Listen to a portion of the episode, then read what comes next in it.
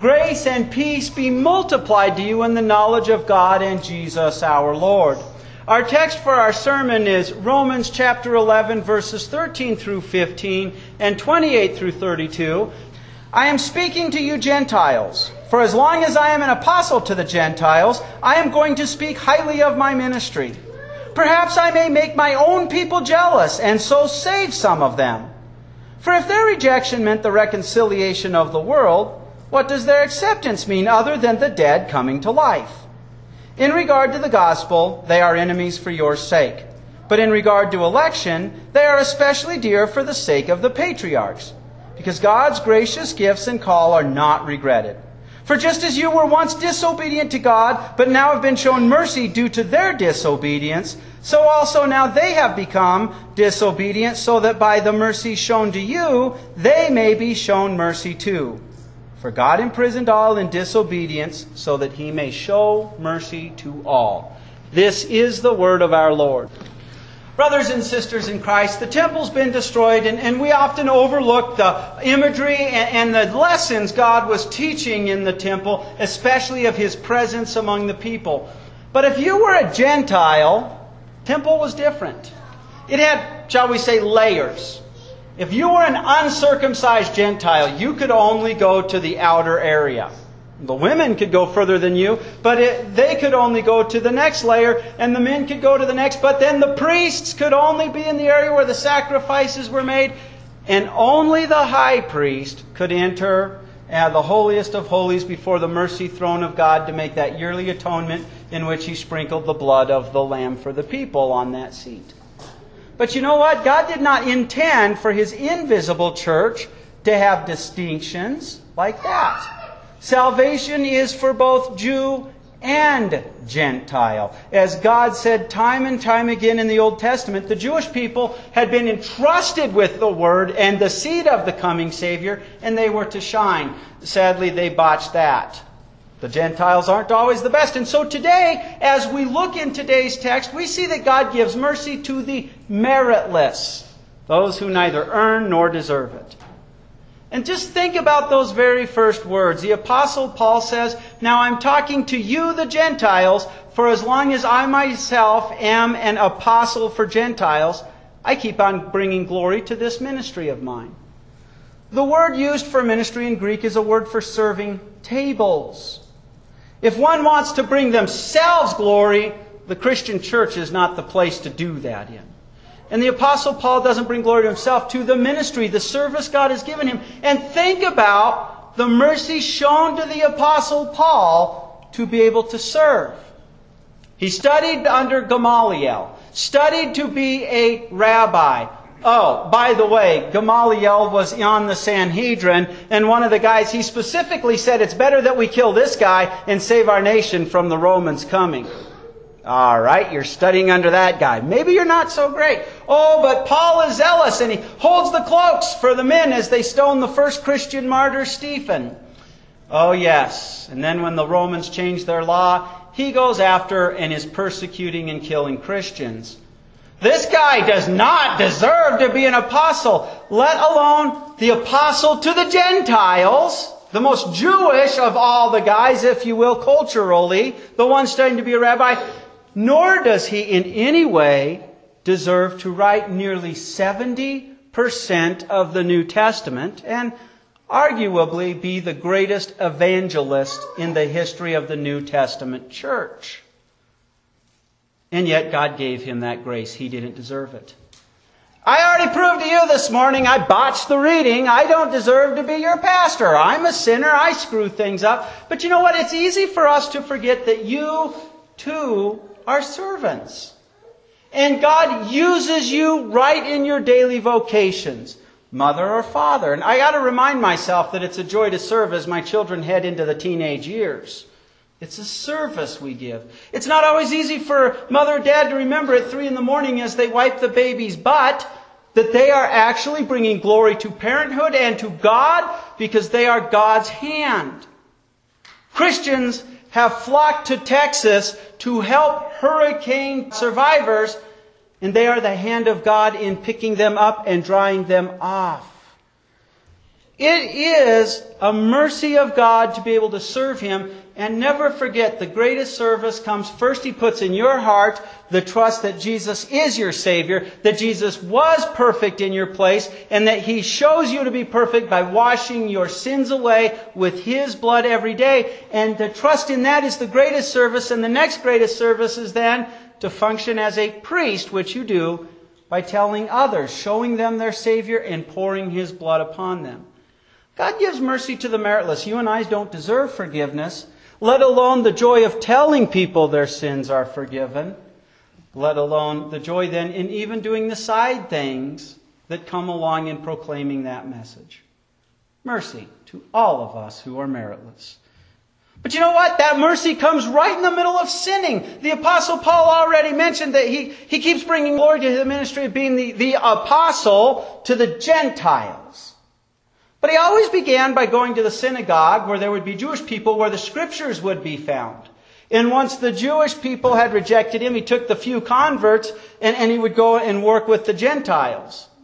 So he says in verse fourteen about bringing this glory to the ministry his, he says, if somehow I might incite envy or jealousy of my own people of the flesh, and I might save some from them.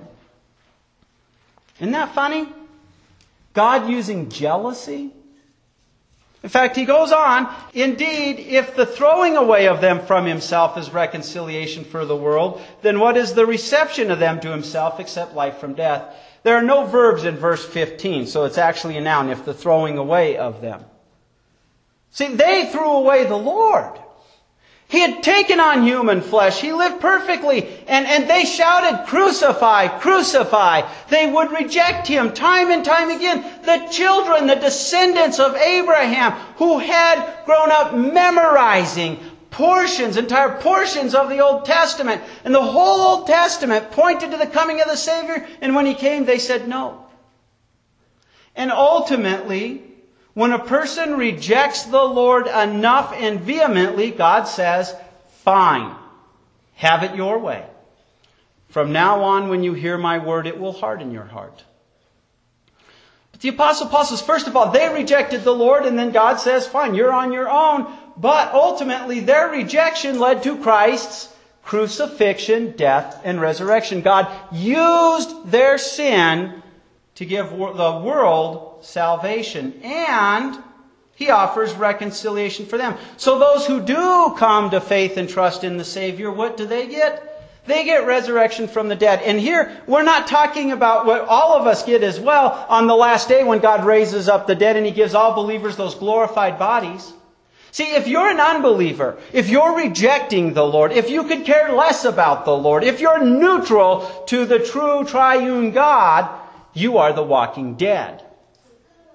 Life from death comes when the Holy Spirit works through that message that Jesus has died for you and entered your heart. So first, God uses the sin of those people wanting to kill, murder Christ to save the world. But then the Apostle Paul says, as I go out to the Gentiles, I'm hoping that there, there's a sin that happens that will work for their good. They become jealous. You know, it's the old story. A kid decides he doesn't want a lollipop, right? So you hand it to his friend, and his friend starts enjoying the lollipop, tongue sticking out. Yeah, good time. Then the kid suddenly wants it, right? And they look over, and they see these Gentiles. They don't have to. They don't have to have that painful surgical procedure of having their skin removed from the most sensitive part of their body, known as circumcision. And they get to go to heaven.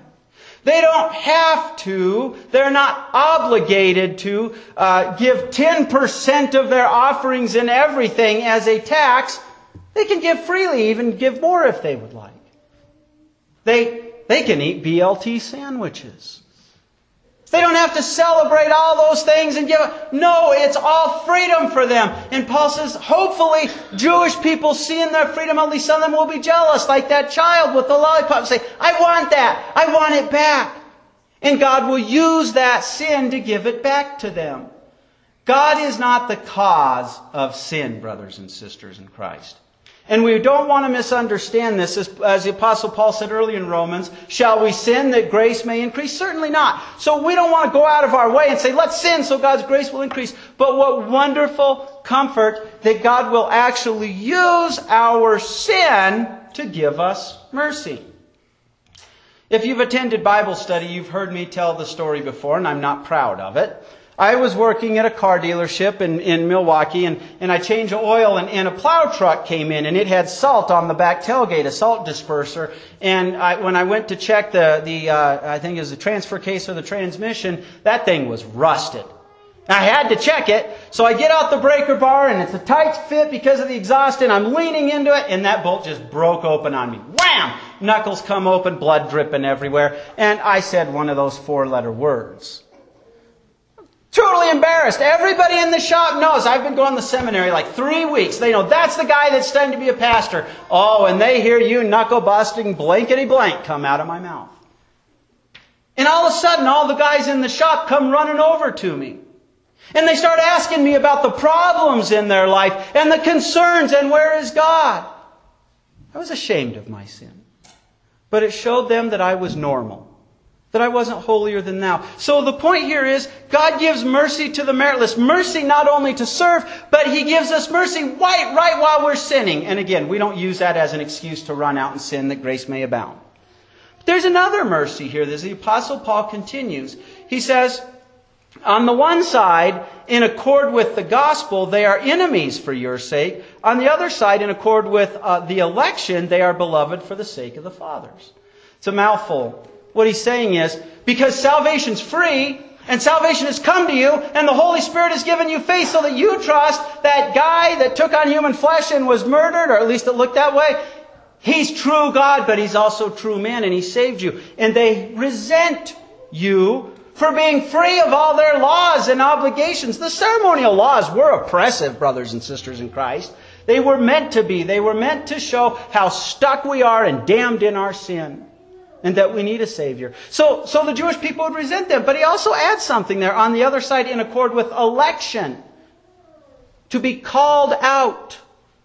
Also known as predestination. God promised Abraham that the Savior would be his physical descendant. God promised Abraham not just that his descendants would be numerous as the sands, which happens for us Gentiles through the, through the adoption that is faith, but many of his own descendants would be saved. God had predetermined in advance that they would be saved. This is comforting for you and I, brothers and sisters in Christ. The doctrine of predestination can be confusing because it exposes the last vestiges of our work righteousness. What was so great in me that God saved me and not my neighbor? But listen to those words at the end. Paul says in verse thirty-two, indeed, God enclosed together all these people into disobedience, or imprisoned them. And the confines of that prison is disobedience. It's sin, so that He may show mercy to all these people. No one deserves salvation. No one. If we want to say it's not fair, if God's going to be fair, we go to hell. And so while you and I are sinners, God, God subjected the world to decay, and when Adam and Eve fell, they lost the image of God, and they would beget children without the image of God. But God allowed that so that He can give mercy to all people. Now, the doctrine of election says if you're saved, it's because God insi- planned it, insisted on it, and made it happen, because you and I will fight against it. Let's not kid ourselves. But if you're damned, it's not a two-sided coin. It's not God's fault. God is innocent. You are to blame for rejecting it. So that throws us off, but there's a wonderful comfort that God means to give us. And He says that in verse twenty-nine, because God's gracious gifts and calls are not regretted. God is the subject. He doesn't revoke it. When He elects you, He keeps you. That's a comfort. So long as you keep saying in the Word, God keeps promising you, I have elected you, and this is how I keep you there.